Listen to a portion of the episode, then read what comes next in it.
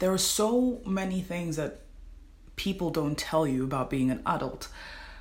When you're a small child, everything kind of just happens around you. When you need food, it just appears. When you need to sleep, it just kind of happens, no matter what you need or want. I mean, assuming, of course, that you are in a stable household and you're able to receive these things. Um, as a child, you you're not supposed to really think too much about life. You just kind of exist and that's it. And then you get a little bit older and and you start having responsibilities. You have to clean your room, you have to do homework and take school seriously. You have to think about the future.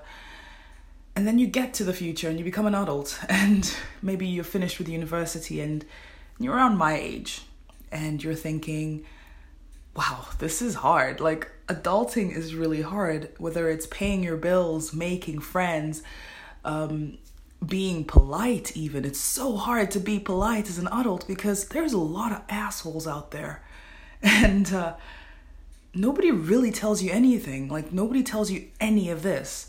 I remember as a teenager being so excited to be 18 because then everybody would regard me as an adult and that's really frustrating to think about right now because I would love to go back to being 17 and fully relying on my mother to provide for me in every way that I needed, which she did fantastically. Thanks, mom.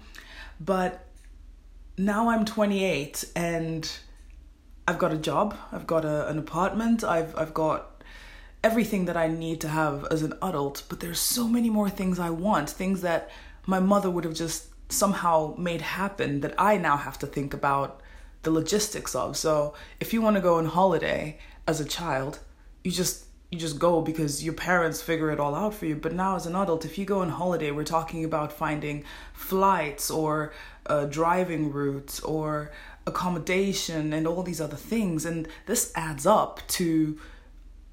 In one way, it adds up in, in stressful ways, and in another way, it obviously adds up in terms of monetary uh, things. And it's really hard to just enjoy life as an adult when you think about all the different things that we're expected to do and know. It's currently tax season in Norway, and I'm really stressed out about my taxes because I was stupid enough to to register a a small business last year, which means that I now have to do taxes as an individual and as a business owner, and uh, I don't really know where to go in this situation because I haven't made any money as a business, but I can't just say to the government, hey, uh, my business has been sitting around doing nothing. No, they want to see proof. I don't know. I don't know how this works.